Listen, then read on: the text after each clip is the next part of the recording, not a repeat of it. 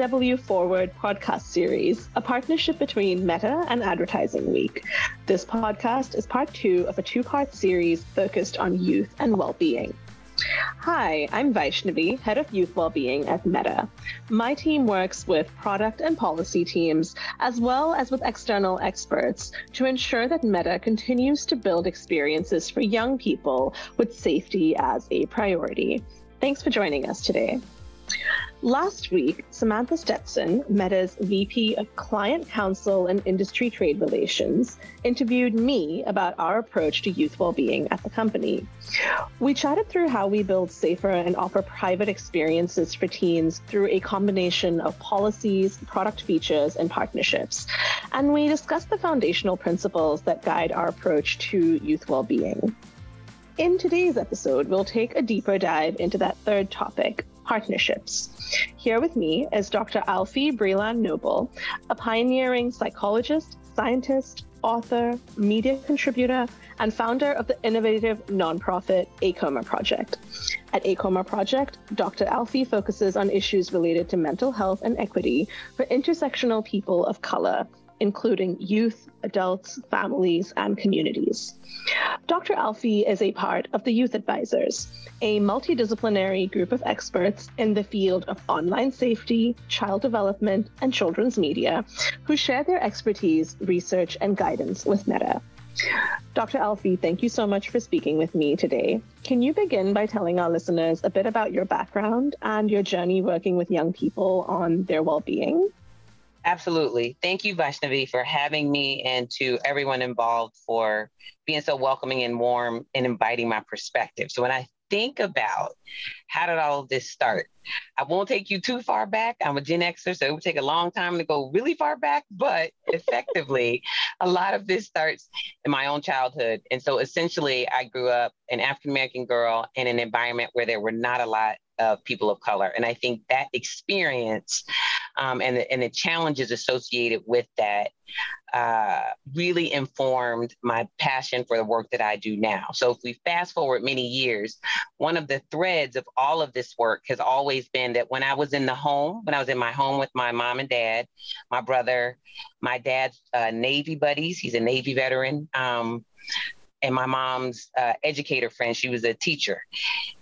I always felt valued. I always felt welcomed. I always felt included. I always felt just special. They made me feel like who I was exactly as I was was not only okay, but was to be celebrated.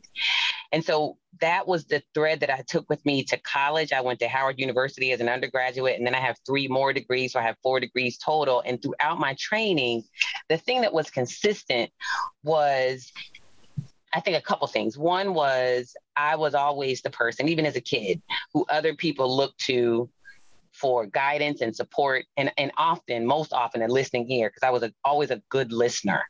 Um, and I think I use that skill well in the work that we do together. And then I think the second, more important thing was I always had a curious mind. And I always felt like there was a way to blend those two aspects of, of who I am and my background. And so I decided probably not until late into uh, in my undergraduate career that I wanted to pursue the field of mental health because I thought that kids of color deserved the same opportunities for safety and support that I felt like I had as a child growing up. And that honestly, if I'm honest, that really was it for me. And so that all of that experience informs the work that I do now, all the consulting that I do, all of the engagement that I do on social media and uh, on other platforms. It's really just to be a face and a voice where people can look at me, even if they're not African American, and say, even if they're not Gen Xers, even if they're like really young, um, not old like me, but they can look at this face and they can say, she gets me, even if she doesn't know my exact experience, she understands something about my experience. And I feel that when I look at her and listen to her, I am seen, valued, heard, and loved. And that really is the impetus for all of my work. I think that is incredibly important, that kind of visibility and representation. And it, it dovetails nicely into my second question. Relatedly, what drove you to launch the AAKOMA project and what areas did you choose to focus on with this organization? Oh, that I love that question, Vaishnavi. You are like a phenomenal interviewer. I love it. And so there was a, a lot. I will start by saying a little bit of the negative, and then I'll go into everything that you asked. And so the little bit of the negative is when I started AAKOMA Project, it was 1999. It was at the American Psychological Association convention. I remember sitting at a table with a buddy and like drawing a heart and saying, I'm going to make this thing. And the thing that I wanted to make was because I heard this then Surgeon General, Dr. David Satcher, the, the amazing Dr. David Satcher, um, who's not a psychiatrist, who's not in the mental health field per se, talk to our group, our organization of hundreds of thousands of people about the importance of mental health. And that was one of the first times I'd heard, like publicly on a big national stage, someone of his caliber and stature say, not only does mental health matter, right? Because he had this seminal report, uh, mental health, a report of the Surgeon General. And then he had this supplement. And the supplement was for all of us, remember the thread. I said, I, I always wanted to be someone who could make other people feel seen like I felt seen as a kid in my home. His supplement to the report was mental health, a supplement, it was, I'm sorry, mental health, race, culture, ethnicity, a supplement to the Surgeon General's report. And that was where uh, Latino, Latine, African American, Black, Asian American, Pacific Islander, Native American. Like we were all front and center as a part of that supplement. And that just blew my mind. And so I said, you know what? You know, all of my training um, as an academician, I was in something called academic medicine. So I, I worked primarily in departments of psychiatry at major teaching hospitals. And depression was my thing. And so I decided that there were all these people out and about in the world creating interventions to treat different mental illnesses, right? So back then, the big thing was treating depression and anxiety. Like, what are the innovations? And the, the zeitgeist was cognitive behavioral therapy. We're going to give everybody CBT and then everybody's going to be better. And my challenge to myself was you can build these things, but what are you doing to ensure that people like you and me, Vaishnavi, what's going to make us come? Right? Like, what's going to make us show up in these places? And at the time, the answer was, we have no idea. And at the time, also, which was reflected in the Surgeon General's report, you end up with disparities because people don't come, they don't they don't see CBT and going to sit a 50 minute hour as relevant. So the AAKOMA project really grew out of a desire to figure out how do we open the table, put extra leaves in the table so the table gets bigger and bigger and more and more people of more and more kinds of backgrounds can come be at the table. So AAKOMA originally meant it was an acronym based on a West African, I've heard it uh, people describe it for me as Twi, that it comes from Twi, but I've heard other uh, African uh, cultures use the, the language too, or use the Adinkra symbols, and it's Akoma with one A in the front. So I said, hmm, I thought, I thought, and I thought. I said, Akoma. And so what was Akoma? Well, I wanted it because the symbol is a heart. And I wanted that symbol for obvious reasons, given what I've shared. And then I said, okay, so this symbol, like, what does this mean? How do we show people that we care and that we want to welcome them? And essentially, what I did was I said, okay, let's make it an acronym. And it was African American knowledge optimized for mindfully healthy adolescence, right? That's a mouthful. But the mindfulness was important because I felt like it was a way to signal something that was important to me and growing my growing interest at the time in this practice of, of mindfulness. And then over time, we stopped using just African American knowledge and it really became more like all, right? All young people. We wanted all young people to see themselves. So we kept the symbol of the heart. We uh, built these colors purple, uh, yellow, and red, purple, gold, and red. And we just built this symbolism around diversity, equity, inclusion, belonging, social justice, racial justice, and mental health. And that's a long winded version, but that's really where it came from and what AAKOMA stands for and I think for people like me, also people of color, um, your organization serves a really critical role in this space. You know, I've spent my entire career working on online safety and tech policy at various technology companies. And I've always been so impressed by organizations like yours that really seek to make this work accessible and equitable for the broader community. I, I can personally say that we've benefited from your insights on, on the number of different projects that we've brought, you know, to the youth advisors and, and, and to you guys. I wanted to talk about some of the focus areas for AAKOMA for a minute. Um, you've talked about, you know, the three focus areas for AAKOMA being raising consciousness, empowering people, and shifting systems. How should brands be thinking about contributing to these efforts, especially when it comes to these efforts as they relate to young people? What a another fabulous question, Vaishnavi. And I, I, just appreciate your kind words. And I, for me, that raising consciousness, empowering people, and shifting or changing systems all speak to the earliest days of AAKOMA project. And so, what was really the goal, and, and what can organizations and companies and brands do to support these goals? When we talk about raising consciousness, to your point, we're trying to make the language accessible. So when we're raising consciousness, we're just wanting to elevate the conversations around mental health. So the entities who are sponsoring this conversation that you are and I are having right here, and the fact that we have two people of color, women of color here having this conversation, those are things that brands and and I don't know, companies and organizations can do. You can elevate these conversations and allow people to use their gifts and talents to really speak to the, the widest range of people and the broadest audience possible. So, you know, what you are, and I are not talking about is just the racial ethnic groups that we come from.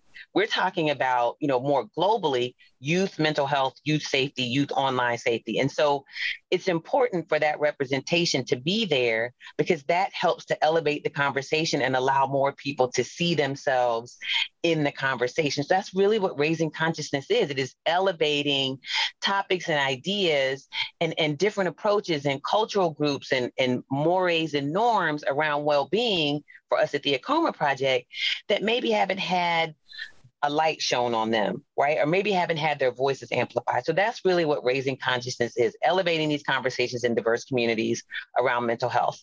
Um, and so that's one of the things that corporate entities and, and brands can do is you can support these kinds of conversations. You can donate to organizations through corporate social responsibility, um, the, the organizations that do this kind of work to reduce stigma and just elevate conversations about mental health and normalize them. Empowering people is we always want to leave people with tools that they can use to improve their mental health and well being. So, what can brands do in that regard? Well, I think about one of the innovations we uh, came up with that I am not trying to flatter you, Vaishnavi, but I use it consistently on um, the Instagram platform, the reminder to tell you to stop and take a break from Instagram. I still use that. Like literally, I probably saw it three times a day, which probably is not good that I saw it three times. This means I'm not following the directive. But the idea is that there are things that we can do, tools that we can create, things that we can share with people that sometimes are free, sometimes are low cost, sometimes they have a cost um, that are going to help people begin to think about how can i take this tool and use it to help me manage my mental health? Whether that's an app uh, whether that's a functionality within an app like we just talked about with the, the reminder that comes up on instagram to take a break any number of things. And so corporations and organizations can do things like build those kinds of tools into their day-to-day uh, offerings their day-to-day activities when you have corporate meetings you start your meeting with a moment of mindfulness. Or when you have a corporate meeting you end the meeting and tell everyone remind them okay now when you leave here make sure you give yourself 30 seconds or a minute before you go to the next thing. And you just need a mindful moment. So these are things that organizations can do to empower people. You want to give people tools. And then finally changing systems. That's a larger conversation, but the idea is what can each of us do individually and what can we do collectively to elevate concepts, elevate challenges, elevate ideas, elevate solutions to allow more people into this conversation around mental health and emotional well-being for our young people to allow uh, more normalization of these conversations. And then I think most importantly, to ensure that everybody has access to some form of care. Now, that's a tall order. But when we think about shifting systems, are there ways that companies and, and organizations and entities can elevate the conversation about things like uh, equity and access to mental health care? Are there things we can do to think about, you know, one thing that people are very interested in is mental health within primary care. What can we do to support that? What can we do to support legislation that is constructed and built to increase accessibility of, of mental health care for the widest range of people? And then what can we do in terms of shifting systems to change, excuse me, change our own mindsets such that on a day to day basis in the work that we do, whatever our job is, we can elevate within our organizations these conversations about why it's important to focus on mental health. So I'll give you one quick example. At the AAKOMA Project, one of the things we instituted is one mental health day a month, no questions asked, right? And, and allowing people the flexibility to say, you know what, I, I, need a day. You don't have to call it a mental health day, but I need a day to take care of myself. And that is changing an internal working system because I never had anything like that. In the 20 years I was in academic medicine, the idea that I could take a day off to take care of my mental health was just never something I conceptualized. So those are some of the things I would say organizations can do, companies can do, brands can do to elevate these these concepts that we hold dear at AAKOMA. And I think these concepts are really all the more important as we think about young people growing up in our societies today, young people, children or teenagers who are really growing up surrounded by technology. I think these three principles that you've highlighted are incredibly important in that context. I'm curious what you see are some of the unique opportunities for children and teenagers who are growing up surrounded by this technology, and also what are some challenges that need to be addressed with them? Again, uh, another wonderful question. It's something I think about having two teenagers in in my own home, and I think it's easier for me to start with the challenges. I think the challenges are around how do you manage consumption, and that has multiple layers. How do you manage consumption in terms of volume, like uh, quantity, and how do you manage consumption in terms of quality? What are you taking in? And then thinking through things like how are you consuming it and what are you doing with the information that you gain? Um, and then how do you use the information that you gain, sort of like a feedback loop, to push it back into that social media landscape, that electronic landscape? Do you use it to help people? Do you use it to hurt people? Do you use it to help yourself? Do you use it to hurt yourself? Do you use it to find community or do you use it to, I don't know, attack others? And so I think this idea of having thoughtful conversations with young people and really giving them the respect to say that they have their own ideas. Maybe they're not 100% baked because they're young people, but they have really great gems of ideas. They have some wonderful ideas that they thought through very carefully. And then there are some things that I like to describe as just being outside of their line of sight. They just can't see some of these things because they haven't lived and had enough different experiences. And so I think our job as adults and caregivers and the people who love them in communities is to sometimes sit down, be quiet, and listen, right? To consume what the young people are telling us are the benefits and challenges of electronic forms of media or social media. Um, and then to listen with intent to be able to take that information, organize it, uh, put it in a structure that then is going to resonate with young people to uplift and support them. So that's the challenge. I think the opportunities are, I have to tell you, one of the greatest opportunities in my mind of social media for young people is not only giving a voice, but amplifying the voice of people who are already out there who traditionally have not been seen or heard or valued. And so I think about all the different ways, and, and this has multiple facets to it. The ways in which you know, Gen Z and younger millennials have made mental health a rallying cry, right? And it's everywhere. The ways in which young people have really forced us to look at things like climate change and racial injustice, um, gender inequity, uh, justice for people of the LGBTQ community, who, as I say, can also be people of color. I think that has been a powerful galvanizing force that, you know, 20 years ago, we wouldn't have had access to. So you think about a rally or you think about a protest, how easy it is to get people to show up and to have them be informed about what you're doing. Because with the click of a button or two clicks of a button on your device, you can spread information and share information. I think as well for our young people, there have been opportunities for them to, I don't know, be entrepreneurs um, and to build I don't not wealth necessarily, but to build capital or to build and construct positive ways for them to take care of themselves that also again were not accessible to them 15 20 years ago. And i think ultimately watching young people lead through how they use social media, through our content creators and that type of thing, I just see all these wonderful elements and all these wonderful outcomes that have informed me in my work as an adult and that I know have informed other adults around me. So, one example is having the opportunity to work with content creators for the MTV uh, Biden Harris administration Youth Action Forum. Like the idea that being a social media content creator could lead you to literally taking a selfie with President Biden, you know, or walking down the hall with Selena Gomez, Dr. Biden, and Dr. Vivek Murthy, the current Surgeon General. That's the power of social media. That's the power of diverse people being able to use their voices for good.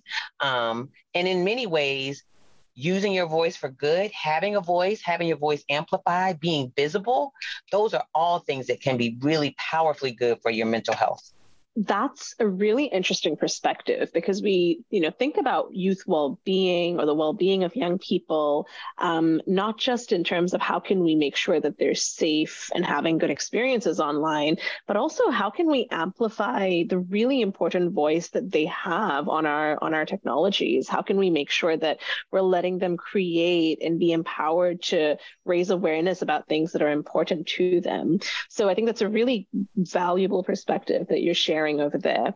What what role do you think that brands both tech brands or, or other types of brands can play in helping um, to ensure that youth uh, have a positive uh, experience online what can we do to help ensure their well-being? And is there any example of a, of a project being done in the private sector that you've been particularly impressed with? I, I loved your reference to our take a break tool on instagram. Um, it's yes. been really valuable for me on a personal level and i think it's been one of those products that we've really really we're really grounded in the feedback and expertise from from people like you. So thanks for sharing about that one. Of course. So I have to start with one of the ones that's most important to me, like as a as a clear, concrete example of what brands can do. And it just so happens that it's my daughter, my 18 year old, and it's Dove. And what Dove has done, um, they just released a report, um, and they made a bunch of, a lot of, not a bunch of, I'm sorry, a, a, a group of social media and other forms of media assets where they're asking girls and femmes to talk about hair discrimination, racial discrimination, and body uh, discrimination, like body type discrimination, and to see what they came up with and to see the way that it has been pushed out across social media and to see the immediate response of young people to this beautiful group of five young women, um, all late teens, early 20s. Uh, t- actually, not all late teens, because there's a 14 year old in the group. And to see the diversity, the, the beautiful diversity. And so for me, that all comes down to two words representation matters. And so if brands can use their platforms to amplify and to create visuals and to allow a diverse group of young people to see themselves reflected, right? People with darker skin, people with lighter skin, people with curly hair, people with straight hair, people who are non gender conforming, people who are gender fluid, you know, allowing young people to see the fullness of who they are represented by these powerful brands because you know we have to think meta is a powerful brand and so if you see a young person uh, in an advertisement or making content like I know a lot of times I'll see commercials for like Meta um, and some of the different offerings that Meta has. And when I see diverse representation, I think, okay, that's a brand that's trying to understand me and trying to get me. So I think that repre- representation matters piece is so important for online safety because if you can see yourself reflected positively, as I said before, by some of the most major brands on the globe, on the planet, then you can feel a little bit more safe in your day as opposed to feeling invisible, which historically is what many of our young people with marginalized identities have felt. Online sometimes is not a safe place because when you go online, historically speaking, and sometimes even now, people who look like you are not valued or uplifted or supported. They're really torn down and denigrated. And so brands can really take the time to amplify in positive and healthy ways our young people um, and support them in being the natural representation of themselves. And so that Dove uh, Self Esteem Project about discrimination and, and how much it really costs girls and femmes a year, I think they said it's something like $500 billion a year is it was what the cost is of experiencing that kind of discrimination around your hair, around your body type, and around your skin color. So that's one phenomenal example. And one other quick one um, is this whole LinkedIn um, promotional uh, I don't know, set of assets I've seen where they talk about everything is professional, right? So having a big afro can be professional. Like if, if you wear henna tattoos, that's professional. So who you are, if you have other kinds of tattoos, that can be professional. And showing a range of people on their platform in that way, I think that is in- incredibly powerful. And you know just a snippet of time in 30 seconds in 10 seconds you can demonstrate to someone that who you are exactly as you are is valuable. And there's almost no better message than that for our young people's well-being and for online safety that's really powerful. And I agree with you that Dove campaign is incredibly valuable. And they've been investing in this for a while, which is really positive um, to see as well.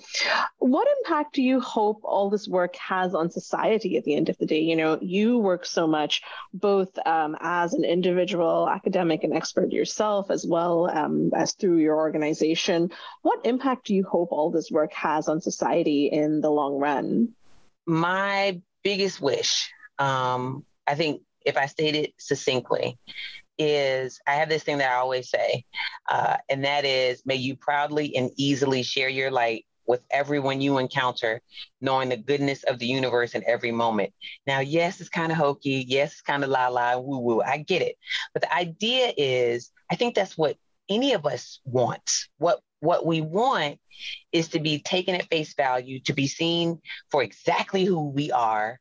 You know, I, I don't necessarily believe there are flaws. I say to people, you are perfect in your own way. And as you grow and mature and develop, you just become a more perfect version of yourself. And I think if brands and if you know, the people who work in the online space, like you, Vaishnavi, and, and the, the, the group that we work with together, if we can find ways both in, in the micro level and in the macro level of our society to just take a step back and allow people who are not hurting other people, right? Who are out there doing good things or who are just being neutral and sort of being themselves. Allow them space to be who they are. I feel like that's one of the most important things we can do for anybody and not ask people to conform or, you know, twist themselves into a pretzel, as I always say, to fit our ideals and our own individual standards. So my hope is that through the work that we do at the AAKOMA Project, where this year we published our first study, um, where we looked at almost 3,000 young people of color between the ages of 13 and 25, and everyone in the sample was a young person of color, right? To be able to do something like that and to have corporate social responsibility partners support that and to have the public support that and to, to see the reception that we receive from that, to me, that's one of the clearest indicators that there is hope, that, you know, there are people out there who want to see themselves reflected, who want to see their own mirrors. And there are other people out there who want to be supportive of that effort. So my hope is in thinking about the arc of my career, where when I started, you know, me describing what I wanted to have for a career and what I wanted to study, being met with derision and being met with people snickering and laughing, and to see the arc, you know, 18, 20 years later, of now I have this opportunity to converse with you on a platform as big as what we're on at the moment like that's my vision for society. That's my hope. That's that's my dream. This is the manifestation of a dream. And i do think that with the continued efforts of things like this having these kinds of conversations and putting them out there for people to consume online mind you that that demonstrates the possibility. And i don't want to be like too much into la la land but I do, it does give me hope and it does make me feel like there are opportunities for us to just do such great, wonderful, and powerful things to do what we all, I think many of us want to do, leave this world a little bit better than we found it. I love that. I think that's such a beautiful note to end on. And I really can't thank you enough for your time today, Dr. Alfiee. I know our listeners have gained a tremendous perspective that I really hope will be shared and incorporated into their own business practices. I can very confidently say that based on my experience partnering both with you and the AAKOMA team, your perspective has helped make Meta a more welcoming and safe place for teens of color. Personally, as a trust and safety leader, who is also a woman of color. Uh, it's been really encouraging and inspiring to work with individuals and organizations like yours. So thank you so much for everything that you've contributed so far. Um, with that, that concludes our two part series on youth well being. Thank you all for listening, and thank you again, Dr. Alfiee. My pleasure. Thank you, Vaishnavi.